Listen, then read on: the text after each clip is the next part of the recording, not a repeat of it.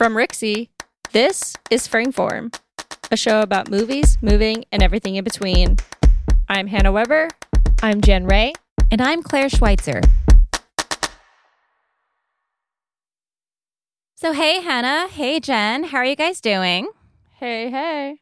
Glad to be back. It's Wednesday. It is Wednesday, my dudes.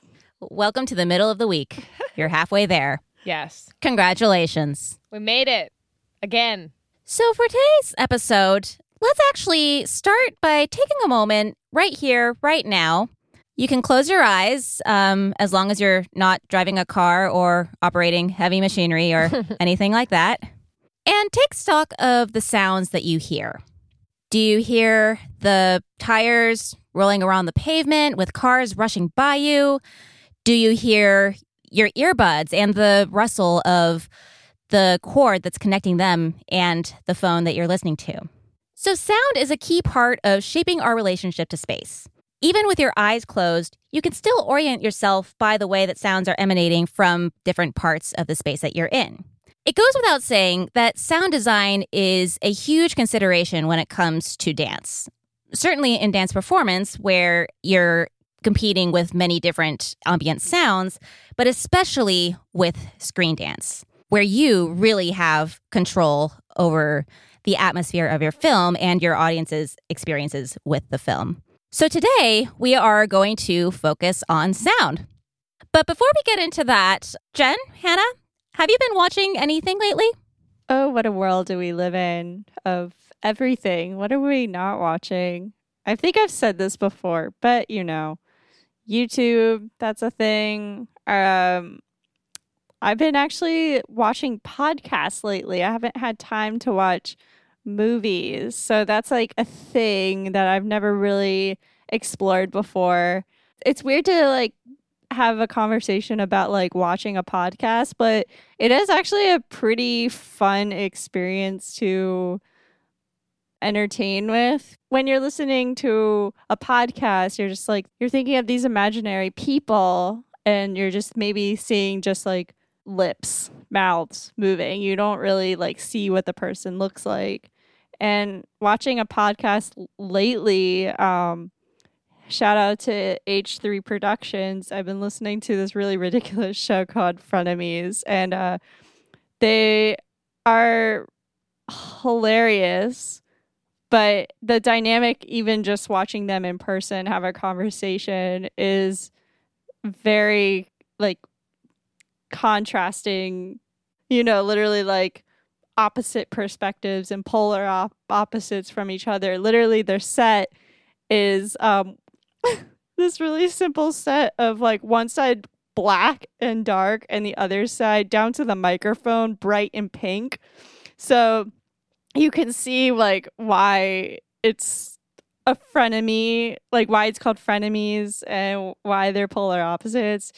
And who knows if the show is going to keep going. I mean, this episode is being posted a lot later in our lineup, but uh, it's very entertaining and I definitely recommend it as a watch. Yeah, it's always kind of surreal like whenever you see like podcast hosts or like podcast voices like in real time and like in a human form almost. Yeah. Even with radio too, like you don't know what those DJs or those commentators look like. It's really interesting when you do see a picture of them or you see them like actually talking in a video and when it doesn't match up with what you thought they were going to look like. I think that'd be a really interesting study, like asking people to listen to someone's voice and then guess what they look like based on that. Yeah, I mean, like this show, for instance, I mean, we're talking over you, Zoom, but, you know, I, I, honestly, no one really wants to watch us have a conversation. Our mics are like way up to our mouths. You can't really see much. We're having a. I can hardly see my computer screen because I like have my face right behind the mic. exactly. It's like I know we're not trying to entertain. This is like we're professional at best. I've got the drinking bird neck.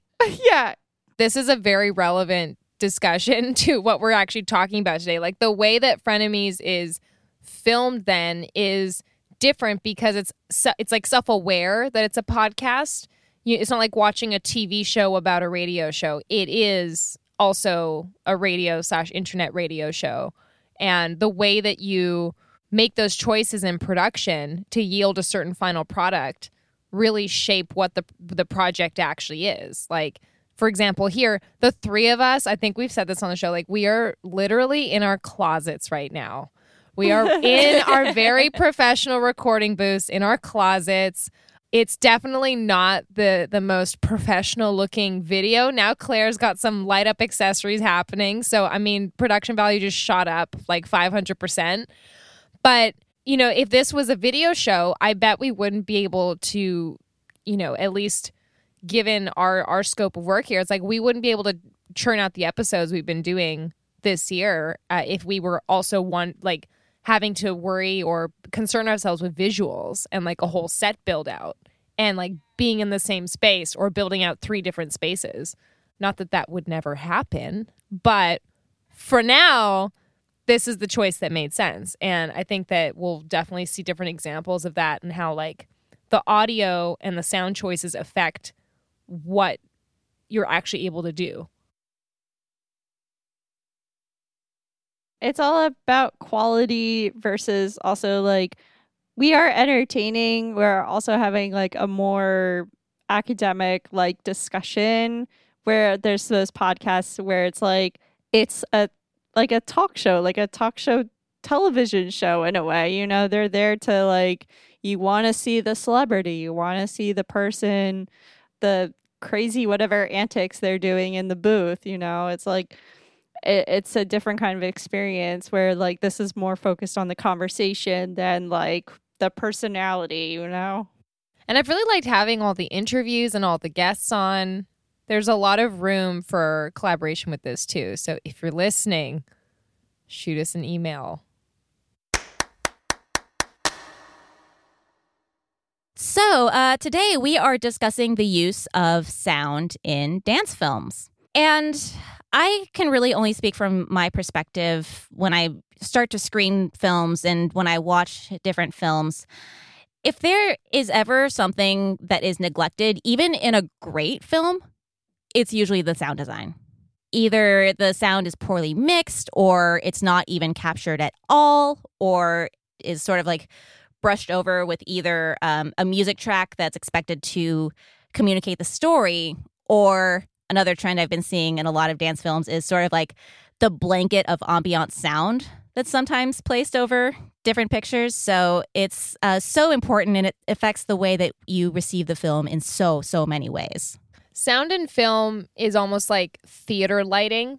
When it's done really poorly, you definitely notice it. When it's done well, you probably don't notice it. And when it's done really well, I feel like not as many people will still notice it as they will really great visuals. I don't know what it is. Maybe because sound feels like less tangible for some people, but maybe that that's just the way that I'm wired. I don't know. Sound is definitely this other world that is more difficult to get right, I think, than uh, than the visual elements. Oh, 100%. I mean, I don't know why sound is kind of a throwaway at times for anything that is recorded to camera.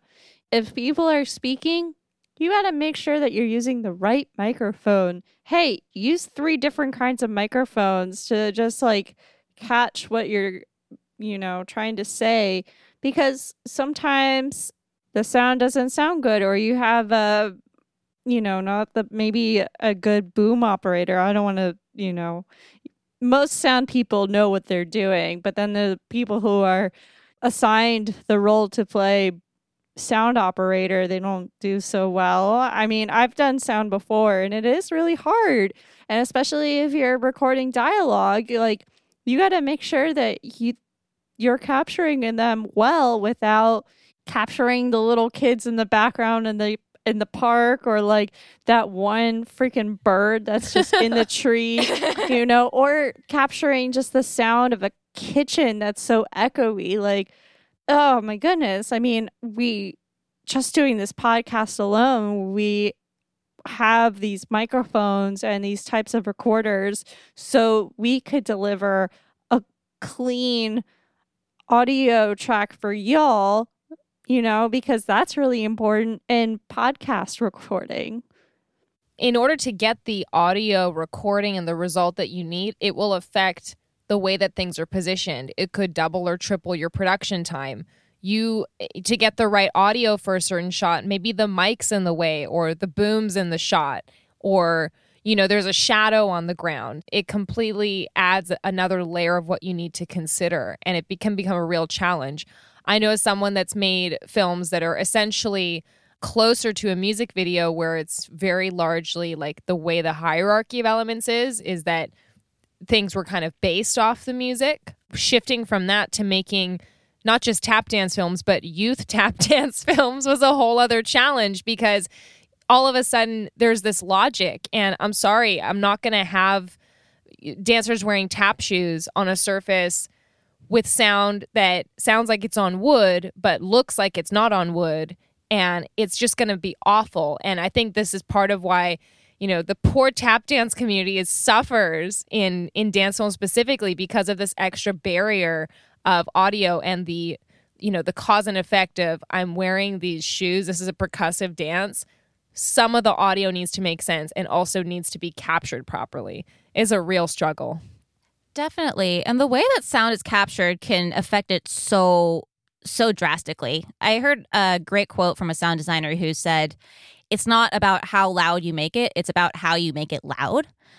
So, for instance, if you have something and um, like like the zooms that we're using right now, and it's capturing something at a very low gain or like a very low read, if you end up bumming that sound up in post, you're going to get a lot of grain. And likewise, if you go the other way, you're going to get a lot of very scratchy types of feedback in there. So it really is crucial to think about what kind of tools you're using and how that affects the type of sound that you're getting too.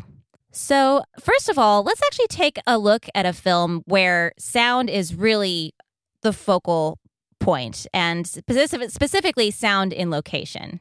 So, this film's called Warehouse Samba. It was released in 2015 by Gabriel Shalom, based in Portland, Oregon. Something I really love about this film is that there's also a behind the scenes where he talks about not only his own artistic and technical approach, but really just shows what equipment was used and how it was captured, which I think is extremely valuable. There is so much content out there, but what people really need is education. And I would say, particularly when it comes to audio, they need education and they need inspiration that you don't need to have some huge budget to make something happen. I want to read the synopsis for this film because instead of like paraphrasing it, I think that this just is a good brief description of it. So here goes. Video sampling and synchronized audiovisual counterpoint create a fusion of contact improvisation and musique concrete. A trio of dancers move through an empty industrial warehouse. Contact improvisation technique creates encounters between bodies and architecture. The sounds created by the dancers' interactions with the space serve as concrete music. The video editing explores a counterpoint of synchronous, synchronized, and asynchronous relationships between sound and image. The dancers dance to music made from the sounds of their own movements.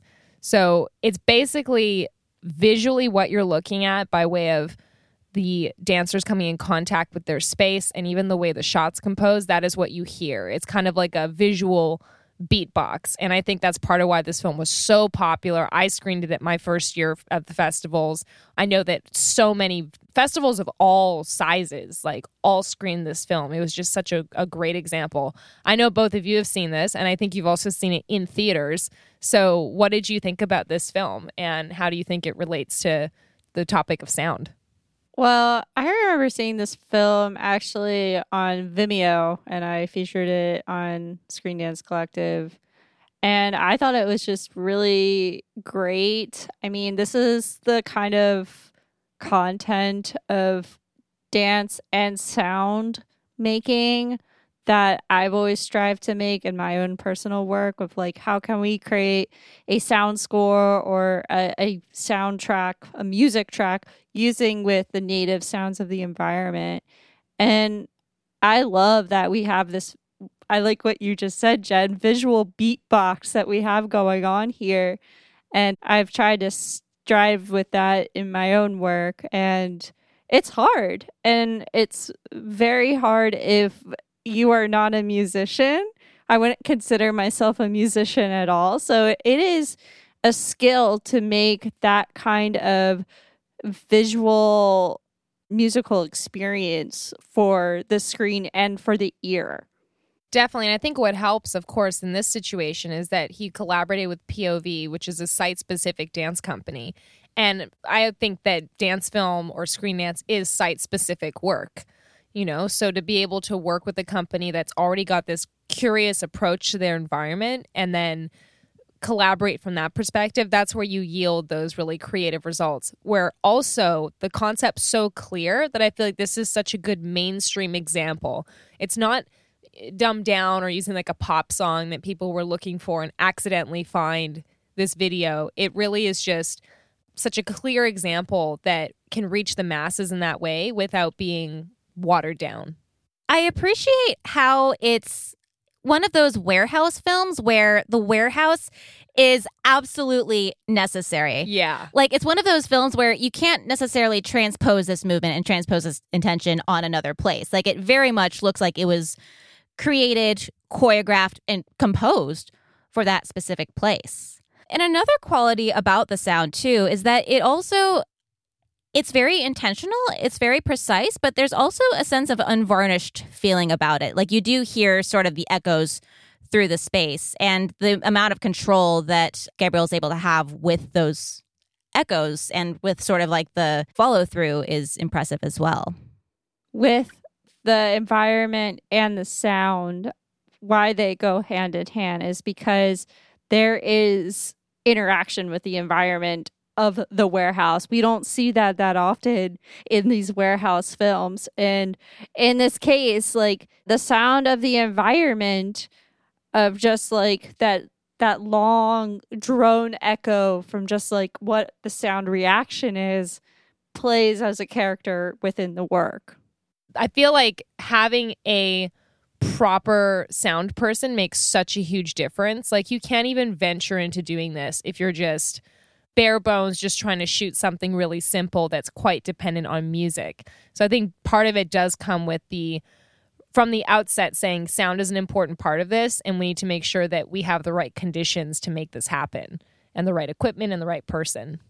So we could say that like movement is pushing the sound or is sound pushing the movement or are they working parallel from one another? Well, in this one, uh, Gabriel said in like the behind the scenes, I'm just going to quote him quickly. He said, I think of architecture as blank score paper. I think of the structure of the space and different elements of the architectural space as creative constraints I can work with to develop musical and movement ideas. So I think in his case, it's very much that interaction and that intentional look at it. But I think as some of the other examples we're going to look at today, the sound almost is enhanced or amplifies the visual, even if it wasn't there in the first place. You can tell that there's a, a sense of a feedback loop between the visual and, and the movement as well, and this as well as the sound. And I also appreciate that there is, even though there's a very intentional um, method to the structure of the film, that there is a sense of spontaneity within it. Like, for instance, there's a train sound that you hear part the way through, and I was like, is that a mistake? It might be, but it's also adding an interesting texture to the overall mix, too. That's like the best part. it's like a pivotal part. It's like the train section, and then the next part like picks up. So those sort of happy accidents are great to ha- to have. What do y'all think if this film was, you know, muted? We didn't have the sound score. We just had the film itself. Like how do you think that experience would be different? I think it would still work. Cuz this isn't very like it's it's dancey, but it's not like it very much is experimental site specific movement like we're hitting things we're moving things like it looks like a sound film whereas another like a couple weeks ago we were talking about making men and i watched that on mute and was like oh this is such a bold artistic choice but because the movement was like so detailed i thought it was on purpose i think this one you get so much visual information that if it was on mute, I'd almost be like, this is artistic genius because you're seeing the sound. You don't need to hear the sound. You can imagine the sounds because Exactly. you know the sounds. Maybe not the warehouse noise, room tone of it all, but you know what a clap or a slap or you know what things sound like because they are everyday pedestrian like sounds. I don't want to say pedestrian like sound. That kind of sounds weird, but like Quotidian. yeah, you you know what it is. Yeah, and I think that it would create a different sense of diegesis as well. Yeah, for those of you who don't know, there's um, in film terms, there's a difference between diegetic and non-diegetic sound, where diegetic sound is very much sound that's emanating from within the frame, and non-diegetic sound is sound that uh, really comes from out of it. So, like a voiceover or something that's not coming from the actual action of the frame itself. a really easy way because like diegetic and non-diegetic sound is such a cool concept to discuss but i remember getting so confused when i first learning about it. And the the simple example i use is if you're watching a scene and visually someone's in the car and you can hear their car radio then it's diegetic sound. But if you can hear background music and they can't then it's non-diegetic sound.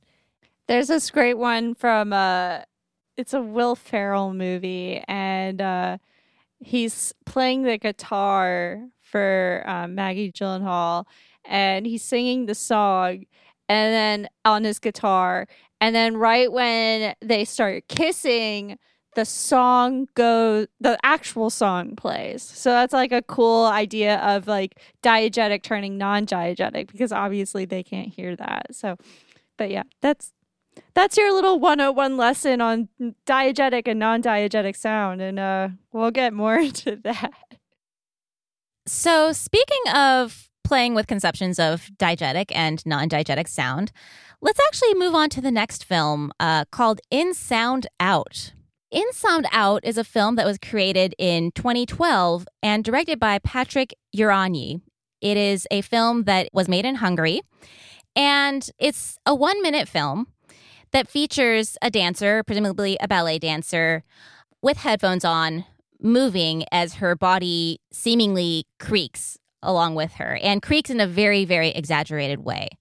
So you'll see, like, you'll hear sounds of, I mean, I can't even place like what these sounds would be, but if I had to describe it, um, honestly, I describe it as my lower back in the mornings, but like, yeah, it, it sounds like the way my back always feels. Very, very crunchy and very crackly. And uh, we see these close ups of her body that are um, scored with very, very sort of grotesque sounding um, moments. And this is a film I show uh, in order to illustrate how sound design can affect the way that we perceive movement in dance films. I had never seen this until you recommended it, but the funny thing is I have my go-to film where I'm like, "Oh, this shows the body like visually you see the body cracking, but the audio is exaggerated." And that's Cracks by Alex Pachon. But this one but like cracks, it's like they exaggerate the volume and they exaggerate visually with the close up. But this film, it is much more like surreal because you're hearing these other sounds that are definitely not what you're looking at. And I think that this this particular video does it very well where it's not so over the top. Like they're not showing it's not like she's rolling up her back and you hear like an elephant or whatever. Like it's not so surreal that it's just playful and absurd, which could be fun in its own way, but I think it really treads that line very well that you know it's like exaggerated but realistic enough that it's like, yeah, it does kind of feel like that when my hips and knees and ankles pop. Yeah, I feel like this film is, I mean, obviously a lot of screen dance dance films are made by dancers. And for this one, I definitely felt that the most just because, you know, as movers, we know what our body feels like and maybe sometimes sounds like. But I felt that these sounds were very more like they were just you know, sensory. You know, some people don't know what their body reacts to a sound effect, you know, and especially when it comes to certain kinds of moves, like the moment where she lifts her leg up and it kind of has this like really sharp and like shoo, like kind of sound. I mean, that's what we're kind of thinking sometimes when we're moving. And I mean, when you think of a dance class, like a lot of like modern dance teachers are making up these really imaginary and lively sounds, but that really helps dancers and movers to understand how their body should move in the moment because it's got that rhythm that uh, sharp and complex and you know like how can we imitate that sound through the body this is a great example of dance film or screen dance being an excellent teaching tool. Because even just watching something like this or calling attention to the fact that hey you know how during class i'm making all these weird beatbox sounds and like inventing words to describe the dancing? Like let's really look at this and let's really decide how you comprehend this movement. Because it's all adding to your intelligence as a mover and a creator and I think that a cool exercise would be not just with this film, but with any sort of film, is just like swapping the audio, but swapping specific effects for simple body movements. Like, what kind of interesting juxtapositions could you create? So that would be a fun one to do. Maybe I'll do that in a workshop. yeah, I think overall this film just kind of heightens the danger, not necessarily the danger, but almost the intensity of the body even in regular movement. And i mean not to mention ballet which is uh you know systemized training of uh you know deforming the body. Um i mean especially oh my gosh especially with those dead pointe shoes too. Like i like with the sound effects i was really feeling those like Oosh, okay okay one thing with this film, I mean, the first moment that we see are the headphones, and a lot of these noises that are heard, they're internal. Then they're er, they're only heard through the headphones. You know, it's like not everyone can hear your body functions, your body noises, and I think that's interesting that you only get this experience through the headphones whereas like once she takes them off they're you know you get the sound of what sound sounds like which is just like that electronic drone kind of noise. And i think that's a really nice take of you know this is a sound based film. And at the same time i feel like the two the two examples we discussed today are very good entry level, clear examples of here's a way that you can represent sound and visual in a very logical, organized manner, and even how you can be playful with it. But I think our next film has. When I think warehouse samba, I think it's very logical. Like that's a word I keep using for it. It's very cause and effect. Like it makes sense. But the third film we're talking about is much more free flowing and artistic, and there's much more of a a, a dance with the audio elements. Like, what are we going to mix in here and there? So, um, Hannah, I believe this one's your pick. So, why don't you introduce the third one for us? I first saw this film. Um, also, it was prescribed on Screen Dance Collective. Uh, Stefan, my friend Stefan Glynn, shout out. Uh, he was the one that posted this one. Momentum, made in 2013, directed by Boris Seewald, featuring Patrick Hanna and Shako Ito, who are the dancers with music by Ralf Hildenbeutel. Who I have to say, he and Boris collaborate on a lot of really great films, and the music is yeah. always amazing. So we'll be sure to link just Boris in general in the show notes.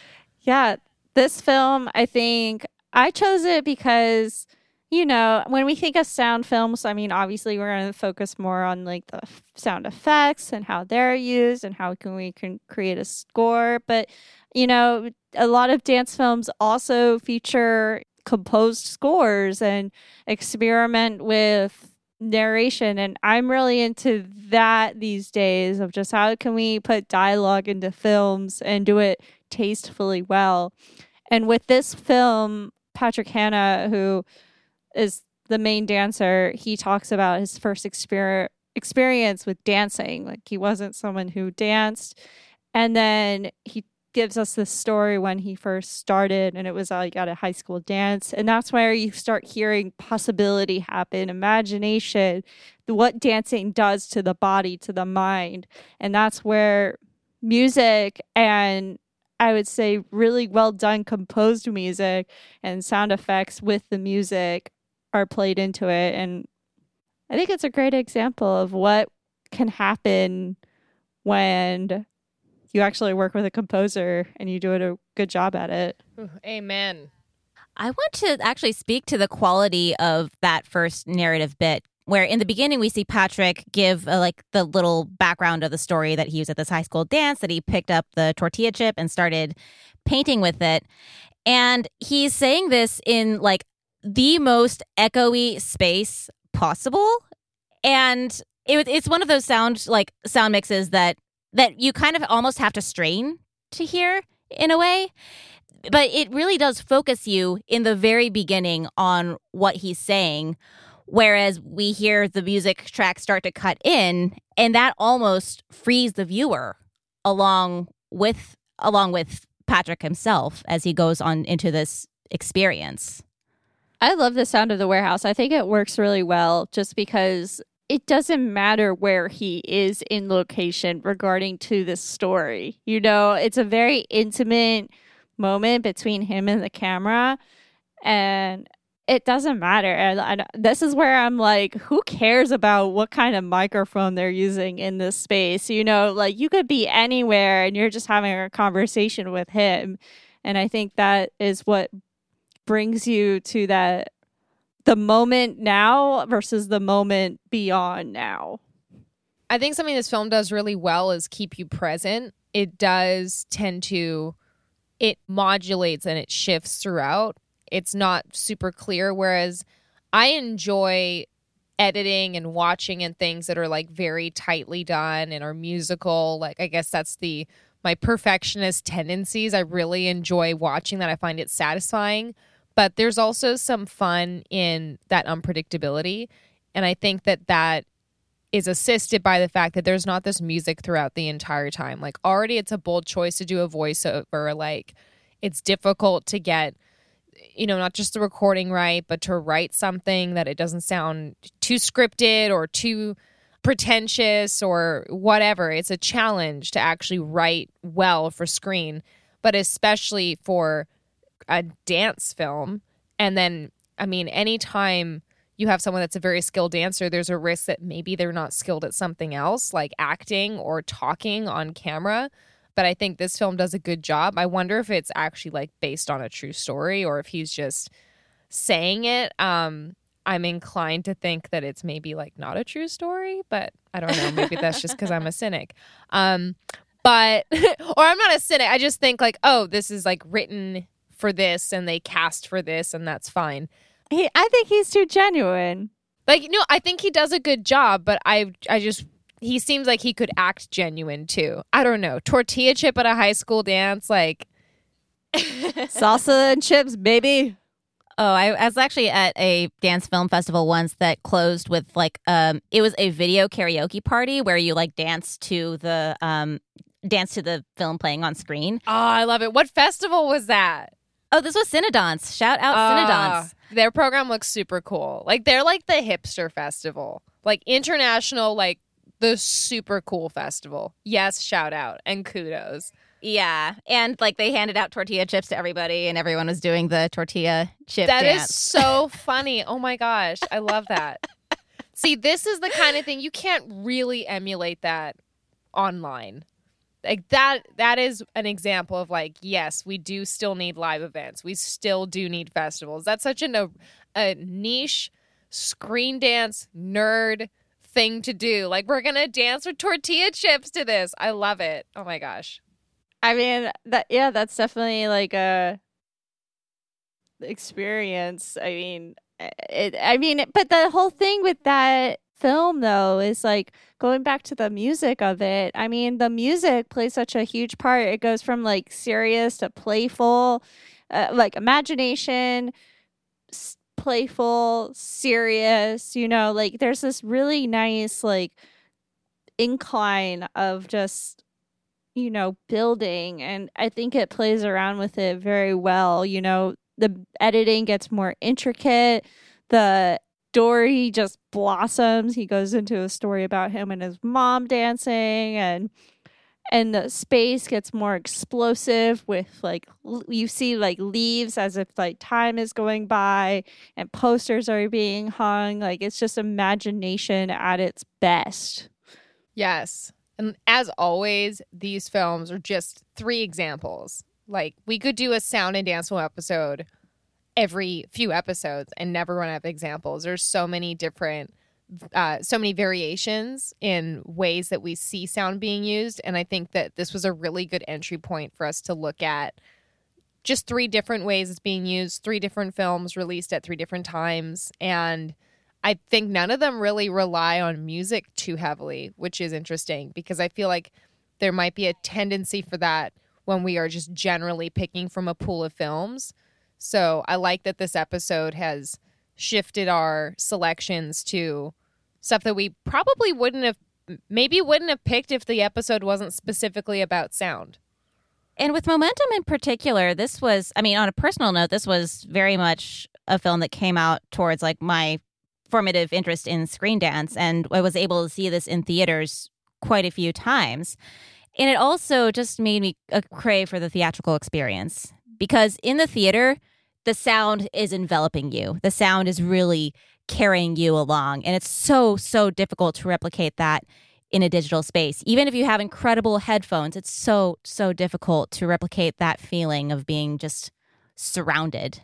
Well, just last weekend we had Capital Dance Cinema Festival in DC and it was a theatrical screening, physically distanced, but like it still happened and to still be able to be in the theater and I always anticipate how these films are going to look on a big screen but to really hear them on that surround sound like is it just makes a huge difference and i know that there's value for people that are creating these films. I know especially when i was doing tap dance films uh going into the theater and listening to the mix is so different than what you can do yourself with your own headphones. So there's such incredible value for audiences for people that are in the space or in the sector that are interested in this sort of thing, but also just for the people actually making this stuff to get that level of feedback is, I think, going to continue to be one of the, if not the main, one of the main reasons that live events and festivals will still be very important to us.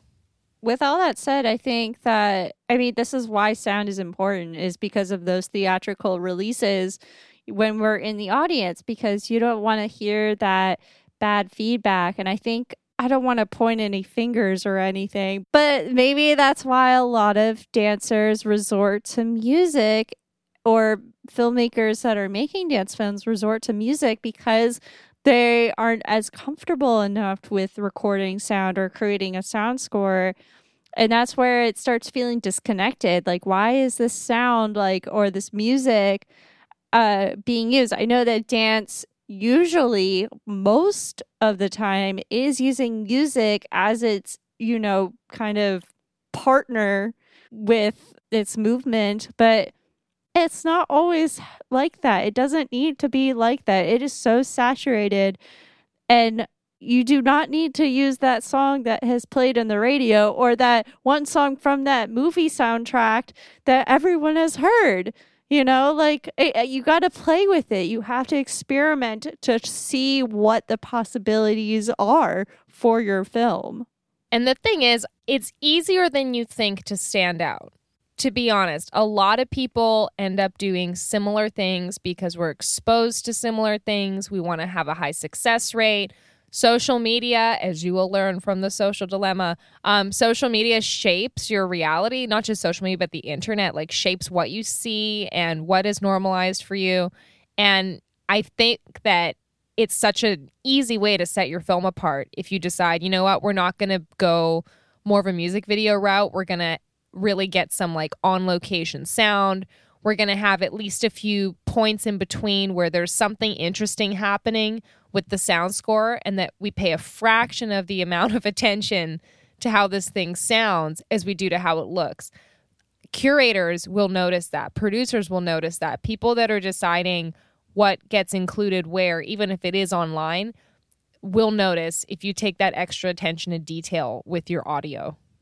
And also putting it in the context of live performance, where, I mean, maybe you're only focused on the sound of the music that's accompanying the dance, but there's so many layers of sound that are happening all around you that also create that sense of ambiance.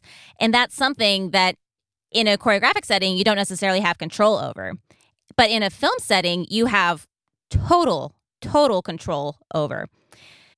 So, understandably, many dancers might not have a lot of experience with sound design, and maybe they want to know more, maybe some basic rules of thumb for capturing good sound and mixing good sound. Uh, do you guys have any tips for them? To make a film, you need a team. And with that said, find people that know how to do that. And if they're your friend, definitely utilize them. Buy them lunch and have them be a part of your film to record. In some cases, I would recommend, I think, using your cell phone as a recording device if you don't have that utility of a friend that has a a cool microphone or a Zoom or whatever. But uh, you could start with just using your voice memos app or even renting stuff from like your university or from a store the Zoom microphones are going for, you know, a hundred bucks, which isn't that bad. And it's an investment in your work and in your craft. And you'll have it for a very long time. So why not? And you can sell it if you need to. People are buying this stuff secondhand all the time. And with that said, always uh, slate your boom micro with your your microphone and your image because when you want to get to the editing suite, you don't want to be like finding which one goes with which. I feel like when I start a project and there's anything disorganized on the front end, it just slows me down versus like sitting down and being able to just run with it. That's super important. Work smarter, not harder. Also, room tone is your friend. Make sure that you capture at least two minutes of undisturbed room tone because there's nothing like hearing sound effects that dip into nothing. And when we say room tone, we don't mean just like the room itself, we also mean outside. So if you are somewhere where there's like a lot of traffic going on, yes, stand in that place where you recorded and record that traffic. It might be loud, but you're going to be thankful for it later when you have to make cuts. And then you're going to be like, oh my gosh, you could tell that the sound goes out at that one point. And I'm like, well, that's when you use your room tone, your wild noise to fill that empty space of atmospheric sound. This information is so crucial. I don't think anyone would just come up with the idea of like, oh, I better get a sound recording outside the room and like outside the building in order for this to work. Uh, oh gosh, those are really good tips. I think one that I definitely want to put on the table is the internet, as you may have heard, as you may be aware of, is this amazing tool and I encourage you to go on SoundCloud, go on Bandcamp, go on YouTube. Find if you're to go the route of making a, a video that is really dependent on music, find somebody, find a composer, find someone that has experience scoring film, find a band that you like. Like people are more accessible than ever so it's not like you have these gate the, to the same extent. You don't have these gatekeepers before where you could never get in touch with somebody. You know, just take the time, a couple hours, get lost on the internet, find some people to shortlist, and see if you can make it happen. That's how I got started. Is contacting a local musician that I really liked, and we made a dance cinema edit and we made a music video edit, and it really you know musicians are so grateful too if you, especially if you're starting out like find a young musical artist and offer to choreograph or make a cool video for them like it's a great way to just dip your toes in these creative projects and have some mutual benefit for the people involved and if you don't want to use music i would also say use a resource like freesound.org which also has a great library of different sound effects and then you could just create your own little ditty with that But make sure you can actually use that sound. Make sure you double check all licensing, all Creative Commons. Just because you got the sound for free or just because you got the music for free doesn't mean that it's free to use. Like there was one year at apparently one year at San Francisco Dance Film Festival where everybody was using like Radiohead from the album they released essentially for like to pay your own and people were scoring it with that music, which is Nope. like no yeah, unless Nope. it's Addie. Halfin who actually did the real music video, don't touch it. right. I think my last rec for sound tips would be planning film and dance, and especially dance film. It is uh, such a a beautiful mix of planning and improvisation, thinking ahead and thinking in the moment. And I think if you want to have cool sound elements, planning for it, but also being aware in the moment of those opportunities will really take your stuff to the next level. And especially like thinking about what things might sound like that are not just in your environment, but on your costume. Or like, do you have a loud hairpiece? Do you have a loud accessory? Do you have something in your hair that might cause some noise? Or, you know, when you when you execute the movement for a certain shot do you want that you want is there anything being compromised in the audio so definitely being able to plan and almost do the audio version of a storyboard and like have an idea of what you need to hear and how you need to achieve that in production is going to save you some headaches versus being really frustrated when you're sitting down to edit or you get back the first edit of your film and you're like uh this is not the movie i had in my head. And now i'm regretting everything. 2020 is almost over, everyone, but there are still some events to check out before we see this year through. Southeast Dance in London presents 2020 Vision in Conversation this Thursday, December 17th, 3 p.m. Greenwich Mean Time, 10 a.m. Eastern. This event is the third in a series of online talks with screen dance practitioners, digital creatives, and choreographers who work in the digital realm and will center around a discussion around the role of technology within dance with a particular focus on AR and VR. This event is free to attend, but booking is essential. The Raw Conversations, an interactive series of co curated conversations by two community initiatives based in India, continues this Saturday, December 19th. These uh, conversations aim to activate dialogues and enable experimentation in practices across disciplines of dance and camera in India. This event is open for all to share, listen, and ask questions. Details for all events can be found in the show notes.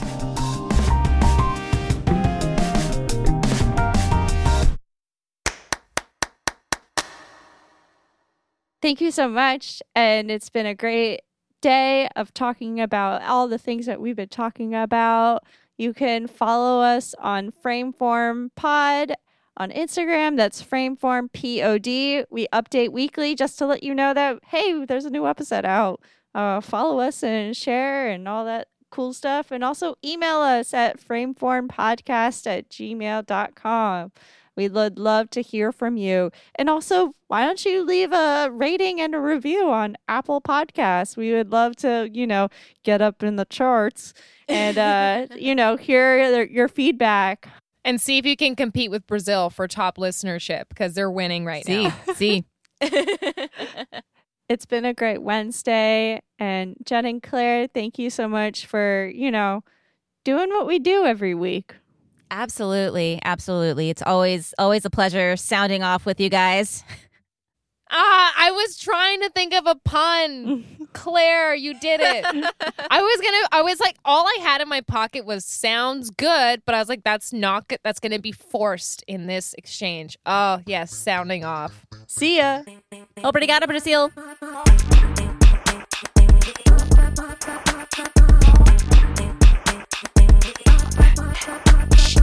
Frameform is a production of Rixie, hosted by me, Hannah Weber, Claire Schweitzer, and Jen Wright. Edited and mixed by myself and Mason Carlton. Thanks for listening. We'll see you next week.